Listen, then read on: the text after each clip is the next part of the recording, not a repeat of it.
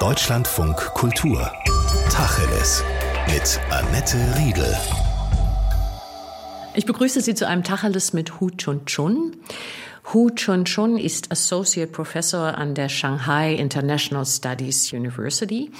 Er befasst sich unter anderem mit Europastudien und mit den chinesisch-deutschen Beziehungen und den Kulturbeziehungen auch im Besonderen. Er spricht so gut Deutsch, wie Sie gleich hören werden, weil er Germanistik an der Peking-Universität studiert hat, in Deutschland gelebt und an der Freien Universität promoviert hat.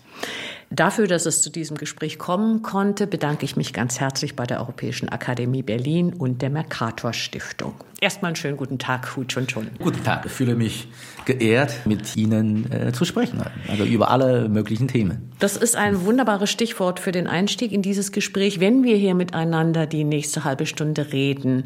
gibt es da für Sie irgendwelche Themen, wo Sie vorsichtig sein müssen, wo Sie möglicherweise sich Ärger einfangen, wenn Sie in der Öffentlichkeit bestimmte Dinge sagen? Oder gibt es keine Tabus? Ich verstehe mich als äh, Wissenschaftler, also für mich gibt es äh, außer den privaten, also keine Tabus. Also nur, ich bin mir nicht so sicher, ob ich kompetent genug bin, um wirklich alle Ihre Fragen zu beantworten. Die Frage dabei ist, inwieweit es für Sie Schwierigkeiten geben kann, wenn Sie bestimmte kritische Haltung, auch wenn es Ihre eigene persönliche als Wissenschaftler sind, äußern. Denn wir wissen, dass Kritik in China nicht so wahnsinnig gut ankommt und nicht so gern angenommen wird, auch wenn sie im Ausland geäußert wird. Ja, dann sage ich Ihnen Bescheid, ob äh, es für mich schwierig geworden ist, sozusagen so eine Frage zu beantworten. Aber Sie sind nicht einer von 100 Millionen Chinesen, die in der kommunistischen Partei sind. Das ist nicht mein Status. Politik.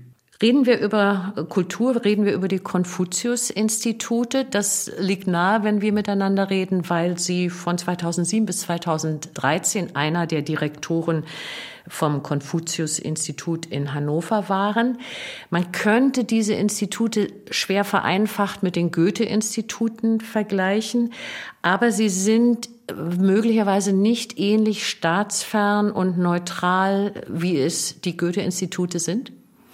Ja, die Frage ist schwer zu beantworten. Nämlich also äh, für äh, uns chinesische Beobachter ist es eine gewagte Behauptung, also dass die Goethe-Institute wirklich unabhängig sind. Also ich meine unabhängig in welchem Sinne? Also finanziell, also sind die Goethe-Institute alles andere als unabhängig. Aber sie sind unabhängige Vereine. Sie werden ja. finanziell unterstützt vom Außenamt aber sie haben einen rechtlichen unabhängigen Status. Ja, klar. Aber wie gesagt, also äh, äh für eine Chinesen ist es schwer zu vermittelbar, dass zum Beispiel eine Institution äh, finanziell von äh, einer, sagen wir mal, von einem Staat, von einer staatlichen Organisation bekommt, um im Gegenzug seine Unabhängigkeit zu erklären. Also das wird im chinesischen Kontext schwer zu vermitteln.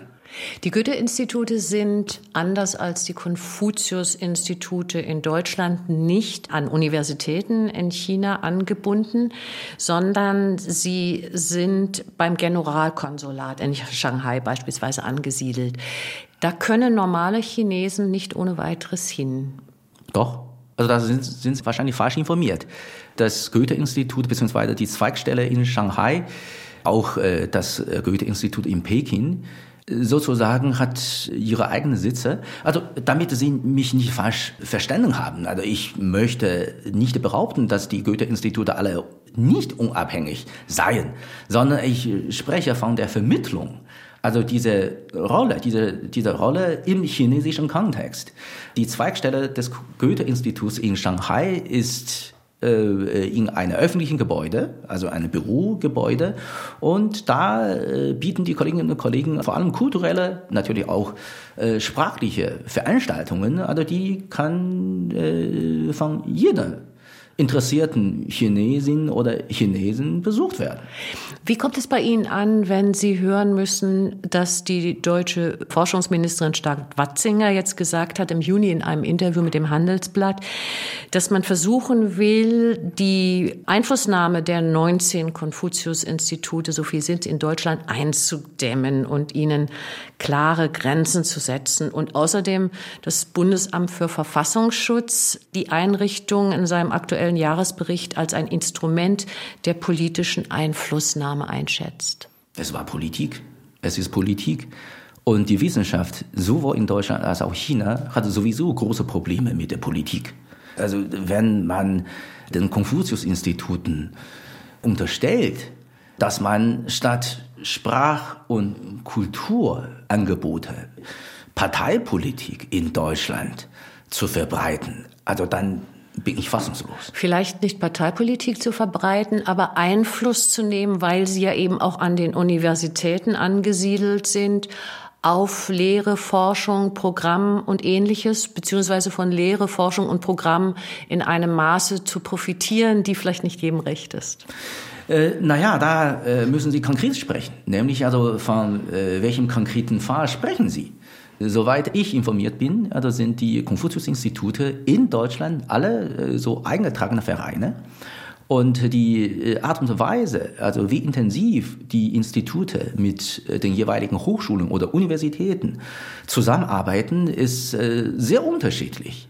Ne, also einige Institute haben sich nur auf, sagen wir mal, die allgemeine Bildung oder Kulturangebote konzentriert, an Universitäten, an denen es sowieso keine Sinologie oder China-Wissenschaften gibt, äh, gibt es auch kaum Möglichkeiten, also dass äh, die Konfuzius-Institute, also ihre Kurse in einem Studienprogramm platzieren. Und von daher würde ich sehr vorsichtig, also mit dieser, sagen wir mal, Warnung, dieser politischen Warnung umgehen, nämlich, also bitte nennen Sie uns oder mir einen konkreten Fall. Naja, ein konkreter Fall ist eine Xi Jinping, chinesischer Staatschef, Biografie, die in einem Konfuzius-Institut in Hannover und in Duisburg parallel vorgestellt werden sollte von zwei Journalisten und diese Vorstellung wurde abgesagt. Naja, also informiert bin ich auf eine andere Art und Weise, nämlich die Lesung hat stattgefunden, nichts wurde abgesagt. Also wieso man von einer äh, abgesagten Lesung gesprochen hat, ist mir ein Rätsel. Nur so viel zu dieser Geschichte. In Deutschland wird China zugleich, ja, als Partner wahrgenommen, aber eben auch als Wettbewerber und Systemrivale. So wird es ausgesprochen in der neuen China-Strategie, die die Bundesregierung nach jahrelangen Arbeiten daran jetzt vorgestellt hat. Wie nimmt man dieses Papier, diese China-Strategie in China wahr? Ja, dieser berühmte Dreiklang ist auch schon in China angekommen. Also ich muss äh, ganz offen eingestehen, also dass man in China äh, Probleme hat. Also mit einer solchen Formulierung. Nämlich, es hört sich wie pure Opportunismus an. Opportunismus in welcher Hinsicht? Nämlich, also das, was mir gefällt, nehme ich. Das, was mir nicht gefällt, das schließe ich aus aber dass es Elemente gibt, wo man partnerschaftlich miteinander arbeitet und wo es auf der anderen Seite Elemente der Rivalität gibt, das sieht man doch auch in China. Und dann so. haben äh, wir, also ich spreche ganz neutral von uns, ne? also dann haben wir ein, ein kleines Problem, nämlich wenn äh, die eine Seite, also diese Rivalität definiert, wie kann man von der anderen Seite erwarten, dass die gleiche Definition auch angewendet wird? Sie sehen in einer bestimmten Sache eine partnerschaftliche Zusammenarbeit beziehungsweise eine Möglichkeit dazu, aber wieso muss die andere Seite sozusagen diesen Wunsch, diese Definition der Partnerschaft akzeptieren? Und da haben wir wirklich ein großes Problem. Geht das Problem so weit, wie es die Regierung in Peking genannt hat, als Reaktion auf die Veröffentlichung dieses Strategiepapiers? Und ich zitiere, das ist eine Verunglimpfung Chinas und es zeige sich da ein Erbe des Denkens aus dem Kalten Krieg. Naja, also es ist die politische Sprache. Ne? Also in gewissem Sinne äh, muss ich sagen, erleben wir eine Neubelebung des Kalten Krieges. Das sehen Sie durchaus auch so? Ja. In Wort oder auch in Tat? Sowohl als auch. Wirklich kalter Krieg oder ist das, was man da wahrnimmt auf chinesischer Seite, eine vielleicht neue Distanzierung gegenüber China? Also es ist schon äh, die Realität. Es ist schon also nicht mehr ein mögliches Szenario, sondern es ist schon die Realität. Also Deutschland bzw. Äh, einige europäische Länder und China, die entfernen sich voneinander zusehends.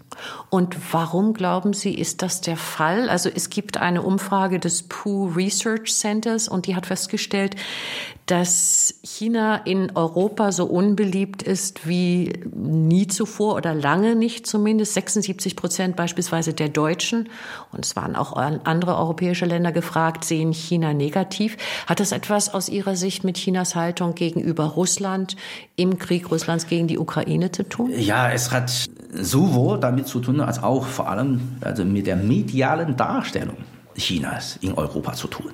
Und andererseits also hatte ich nicht so viel von solchen Umfragen. Umfragen können sich innerhalb von wenigen Tagen bzw. Wochen drehen. Aber es ist schon eine Tatsache. Ne? Also dass äh, das China-Bild sich in den äh, letzten zwei, drei Jahren also dermaßen verschlechtert hat. Also das bereitet uns auch äh, in den Sozialwissenschaften auch große Sorge. Es ist also ein mediales Problem. Wird China Ihrer Meinung nach in deutschen Medien zu negativ, zu kritisch? Also nicht zu negativ, zu kritisch. Also äh, die Berichterstattungen also über Probleme, über Herausforderungen, also es sind Teil ihrer Mission, also Teil der Medien. Also sie müssen das machen. Nur, ich frage mich manchmal, ob wir in diesem Zusammenhang das Big Picture, also äh, das, das gesamte Bild, Bild hm. also im Blick behalten. Nämlich, also die ganze Welt ist im Aufruhr. Und äh, China wird unglücklicherweise aktiv, aber auch passiv, also in viele äh, Konflikte mit hineingezogen und äh, ja, also und versucht sich nicht hineinziehen zu lassen. Na ja, schwierig. Krieg. Ja, ja, schwierig. Wie bewertet man denn in China die Tatsache, dass Deutschland über diesen Ukraine-Krieg das Militärische stärker betont, vielleicht als je zuvor nach dem Zweiten Weltkrieg? Wie nimmt man das wahr? Naja, das haben wir schon zur Kenntnis genommen. Und äh, also für die chinesische Wissenschaft glaube ich, da äh, möchten wir noch abwarten, also was äh, wirklich passiert. Und äh, da wir uns in der Forschung schon sehr intensiv äh, mit Deutschland beschäftigen, wissen wir, also es gibt äh, in dem Nachkriegsdeutschland eine andere Kultur, also im Sinne des Militärs, im Sinne des Umgangs äh, mit dem Militär. Die sich jetzt verändert. Aber, Zeitenwende ist ja, das genau, Zeitenwende, Stichwort. ja, ist äh, das berühmte Stichwort mhm. sogar dafür. Aber inwiefern dieses Stichwort die äh, realen Veränderungen reflektiert. Also das müssen wir noch abwarten. Wie bewerten Sie denn, auch wenn Sie sich das Strategiepapier, China-Strategiepapier der Bundesregierung anschauen, die China-Kompetenz in Deutschland? Also ich weiß, dass das Thema Europa in China eine sehr viel größere Rolle auch schon in der Schule spielt, als umgekehrt das Thema China in Deutschland oder in Europa.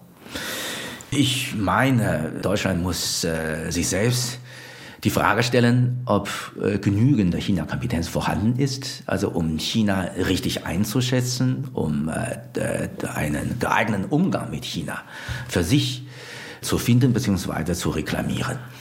Und äh, äh, soweit ich gehört habe, also von äh, den deutschen Kolleginnen und Kollegen, also in der Wissenschaft, man bedauert es eigentlich, also dass äh, die China-Kompetenz in Deutschland, in den Schulen, an den Hochschulen und Universitäten, aber auch in der Gesellschaft generell äh, nicht so gut äh, sich entwickelt hat, also wie man als China-Experte oder Sinologe äh, sich gewünscht hat.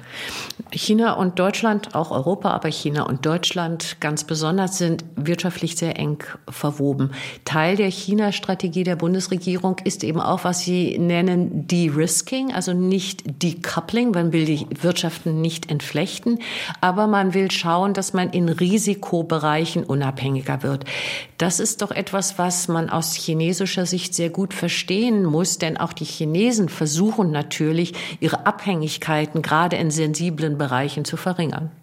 Ja klar, also das äh, hat nicht Deutschland angefangen. Ne? Also da äh, schauen wir zum Beispiel die US-amerikanische China-Politik. Also da äh, geht es also nur um naja, irgendwie Dekapolin. Also man verwendet inzwischen auch äh, ein sehr schönes oder schön klingendes äh, Vokabular dafür, aber es geht äh, um Entflechtung. Aber auch die Chinesen ja. betreiben es ja. Ja, also es äh, nicht nur als Reaktion, sondern also äh, wir sind jetzt in einer Zeit beziehungsweise merkwürdigen Kultur angelangt, wo jeder die höchste äh, Sicherheit für sich garantieren möchte. Ob die Welt dadurch wirklich eine sichere wird, also ich weiß es nicht.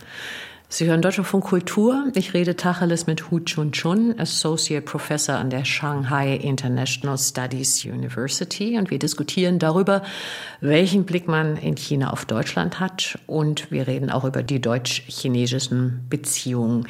Im April war Bundesaußenministerin Baerbock in China und sie hat dabei auch das Thema Menschenrechte angesprochen. Etwa die Situation der muslimischen Uiguren in der Provinz Xinjiang. Wie empfindet man das in China? Gespiegelt wird es uns immer als eine unangemessene Einmischung.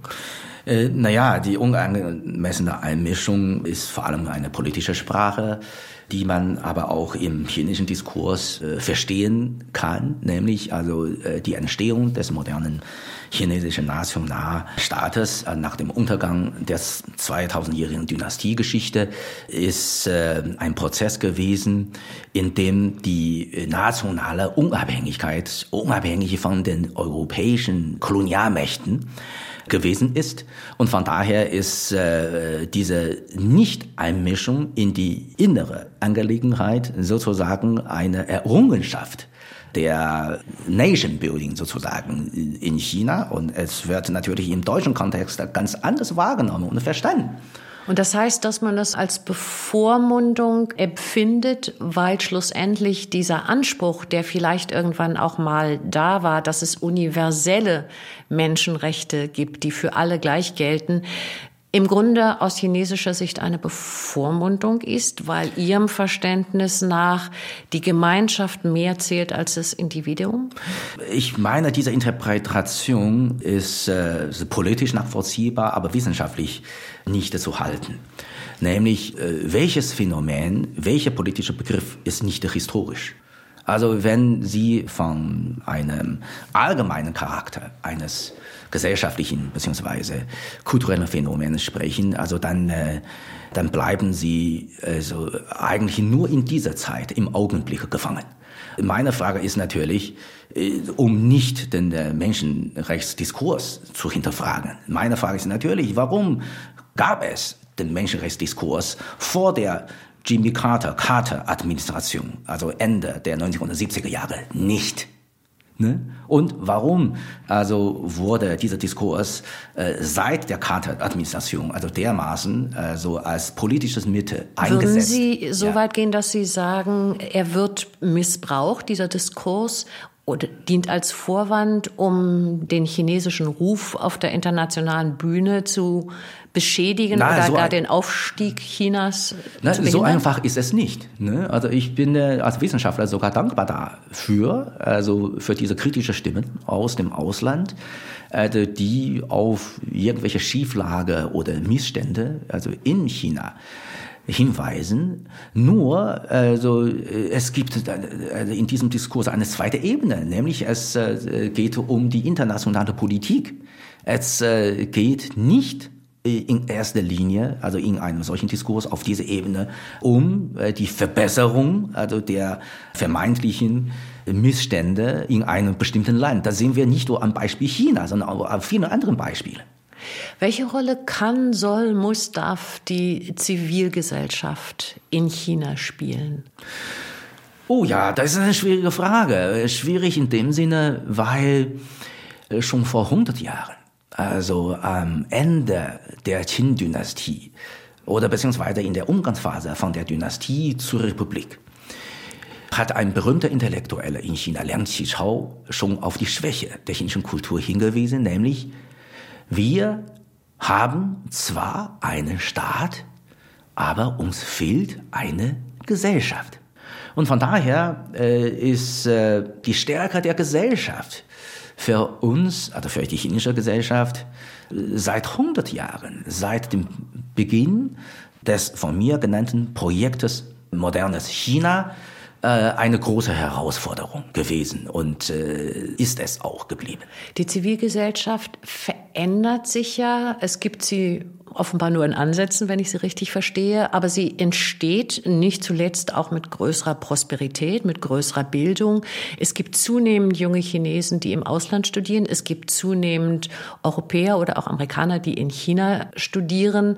Das führt zu Kontakten, ich frage mich, ob das der politischen Führung immer recht ist, dass es diese Kontakte gibt, weil es natürlich in China auch die Ansprüche an Gesellschaft, an Freiheit verändert, beeinflusst. Die Frage ist sehr komplex, also eventuell auch falsch gestellt. Denken wir vielleicht gemeinsam ein bisschen zurück an den Anfang der Reformjahre in China, nämlich Ende der 1970er Jahre.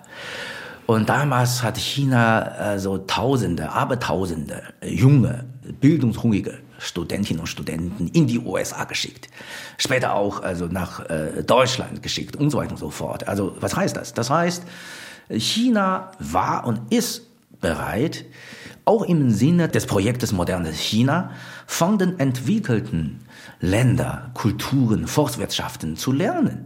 Also äh, gesellschaftlich, technisch, kulturell und so weiter. Und ich glaube, also dieser Prozess ist immer noch im Gange, obwohl, naja, also immer mehr Schwierigkeiten auftauchen. Auch für den Einzelnen, denn die Wahrnehmung hier, sagen Sie, sie ist hochgespielt, sagen Sie, sie ist falsch, aber die Wahrnehmung hier ist, dass wer politisch sich engagiert, wer sich kritisch politisch engagiert, sei es in der Kunst, sei es als Rechtsanwalt, sei es eben als einfacher hm, Teilnehmer am zivilen Leben, der muss Repressionen fürchten.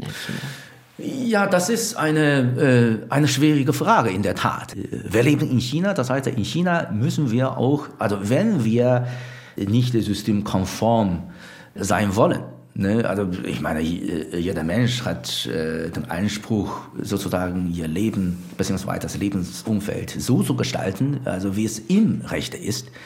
Also wenn man aber nicht systemkonform agiert, dann äh, wird es schwierig, weil äh, einige Strukturen bzw. das Denken, das moderne Denken, also wie eine moderne rechtsstaatliche äh, Struktur überhaupt funktioniert, also das hat sich noch nicht durchgesetzt in China und ich befürchte, dass äh, es noch lange dauern wird, weil es, es gibt eine äh, kulturbedingte Hürde. Ne? Also Sie haben gerade davon gesprochen, dass die Gemeinschaft, also sagen wir mal die Familie, der Staat eventuell wichtiger oder als wichtiger äh, wahrgenommen wird als zum Beispiel das Individuum. Es gibt immer das Spannungsfeld auch in der deutschen Gesellschaft, in den europäischen Gesellschaften zwischen Sicherheit und Freiheit. Und wenn wir nach China gucken, nehmen wir wahr, dass Sicherheit ein größeres Gewicht hat als Freiheit. Es gibt zum Beispiel das System der Sozialkredite, wo gewünschtes Verhalten belohnt wird und unerwünschtes Verhalten sanktioniert wird. Hat sich die chinesische Gesellschaft ein für alle Mal für mehr Sicherheit entschieden und gegen Freiheit? Also ich habe. Sie schmunzeln. nee, nee, nee. Also es ist so interessant. Sie haben gerade die richtige Frage gestellt, nämlich nach dem äh, berühmten chinesischen äh, Social Credit System. Mhm. Wissen Sie? Es ist ein Mythos, also den ich mit den deutschen Kolleginnen und Kollegen auch äh, also langer Zeit diskutiert habe, nämlich, wo gibt es ein solches System? Wieso kenne ich als Chinese in China dieses System nicht? Wieso reden alle Deutschen darüber? Es ist also mir wirklich ein Mythos. Äh, es ist so, äh, ich möchte an dieser Stelle keine Namen nennen, so ein eine forschende Person in Deutschland hat dieses Thema okay. entdeckt und aufgebauscht und, und jetzt reden alle darüber. Gut, dann stellen wir das hiermit klar. Ich kann das natürlich nur so annehmen, wie Sie es sagen. Ja. Dann ist es auch ein Mythos, dass es in China 600 Millionen Überwachungskameras gibt und dass die Gesichtserkennung, sei es beim Zugang zur U-Bahn oder bei normalen Einkäufen, eine immer größere Rolle spielt. Das ist wahrscheinlich kein Mythos. Wahrscheinlich gibt es noch mehr. Überwachungskameras, aber nur, also wenn Sie Chinesen fragen, Sie werden sofort äh, eine Antwort bekommen, nämlich, was ist das Problem? Das Problem ist, dass ein subjektives Gefühl entsteht, mein Verhalten wird überwacht und das führt dann vielleicht im nächsten Schritt zu den Überlegungen und dann auch bewertet. Äh, naja, also äh, mit dieser Bewertung haben wir Gerade ja gut, das haben wir ausgerollt. Ist Aber Überwachung ist da und ja, die, ist, die hat ja einen Zweck. Also die ist ja nicht zum äh, Spaß. Äh, natürlich nicht zum Spaß. Also die, die Frage ist natürlich berechtigt gestellt. Nur im chinesischen Diskurs hat man sozusagen einen anderen Zugang zu diesem Thema. Nämlich die allgemeine Bevölkerung glaubt, es dient zum Schutz ihrer Sicherheit. Und Sie glauben das auch? Äh, ja, in gewissem Sinne schon. Also ich kann natürlich überhaupt nicht ausschließen, dass zum Beispiel solche Bilder oder keine Ahnung, Daten missbraucht werden. Und also es sind auch einige Fälle bekannt geworden. Ja, und dagegen muss man kämpfen, also wie in, in jeder Gesellschaft. Wie frei sind Kunst und Kultur aus Ihrer Sicht in China? Wieder schwierig. Also, mein ich stelle nur schwierige warum Fragen. Warum sind alle Fragen in Bezug auf China so schwierig? naja, es ist so, äh, Sie haben äh, natürlich die richtige Frage gestellt, aber aus einer typischen deutschen bzw. europäischen Perspektive. Kultur, also wird seit jeher in China als Teil des Systems verstanden. Und Kunst äh, bzw. Künstler oder die modernen Künstler es haben in China nie den Status gehabt, also visionär zu sein. Und sie werden überwacht und sie werden zensiert. Wieso denn überwacht? Also das naja, zum Beispiel gibt es eine sogenannte oder auch Kulturpolizei. Das ist jetzt nur ein Begriff, so heißt sie nicht. Hm. Aber es gibt eine Institution, die schaut sich an, was für Ausstellungen gibt es und sind die im Sinne der chinesischen Führung. Na ja, also wenn Sie das äh, thematisieren beziehungsweise das als Beweis also für äh, Unfreiheit im Umgang mit Kunst äh, sehen, also da haben Sie recht. Nämlich es gibt in China eine gewisse Grenze. Also was äh, Meinungsäußerungen äh, so angeht, also das ist kein Geheimnis. Wie gesagt, aber es ist so ein, ein delikater Balanceakt, nämlich also ständig sozusagen äh, zu testen, ob die Gesellschaft bereit ist, sowas zu akzeptieren, beziehungsweise was für einen Spielraum kann ich mir erkämpfen. Ja. Sie haben jedenfalls offenbar einen ziemlich großen Spielraum. Äh, äh, was heißt das? Also wahrscheinlich ist das auch charakterlich, nämlich ich sehe in niemandem meinen persönlichen Feind. Ne? Also zum Beispiel, ich bin äh, groß geworden äh, in einem äh, Elternhaus. Meine Eltern also ziemlich liberal gewesen sind. Aber ich kenne auch meine Kolleginnen und Kollegen, die in einem sehr autoritären Elternhaus groß geworden sind und sollen sie ihre Eltern bekämpfen? Und ich meine, das ist wirklich eine charakterliche Entscheidung. Wo sehen Sie denn Möglichkeiten, dass China und Deutschland slash Europa enger zusammenarbeiten. Ist das die Klimapolitik oder greift dann wieder das zum Anfang unseres Gesprächs zurückzukommen, wo man letztendlich Konkurrent ist? Ach, schwierig. Zum Beispiel, also die Bundesregierung hat klar formuliert, also wir müssen unabhängig werden, also von China oder von den Lieferketten äh, in China und so weiter. Also dann, wie kann man in, in Sachen Klimapolitik zusammenarbeiten? Weil also viele wichtige Produkte eben aus China kommen. Ich weiß es nicht. Also fragen Sie eventuell Herrn Habeck. Wenn Sie auf China schauen, wenn Sie auf die chinesische Führung gucken, wenn Sie auf die chinesische Gesellschaft, die als solche, wie Sie eben gesagt haben, nicht existiert, schauen, wie froh sind Sie mit den Entwicklungen im Land? Oh, naja, ich muss äh, sagen, ich bin von Natur aus kein Optimist. Also eventuell hat es auch mit meinem Bildungshintergrund zu tun. Ich habe mich also wahrscheinlich zu viel mit der deutschen Kultur beschäftigt, beziehungsweise mit den Schwierigkeiten äh, im Prozess der Modernisierung Chinas. Wohin ich schaue, sehe ich nur Probleme. Also tut mir leid. Und von daher äh, bin ich sehr unsicher, ob wir gesellschaftlich, aber auch wirtschaftlich, also wirklich eine äh, Entwicklung zum Besseren erleben sagt Hu Chun Chun, Associate Professor an der Shanghai International Studies University.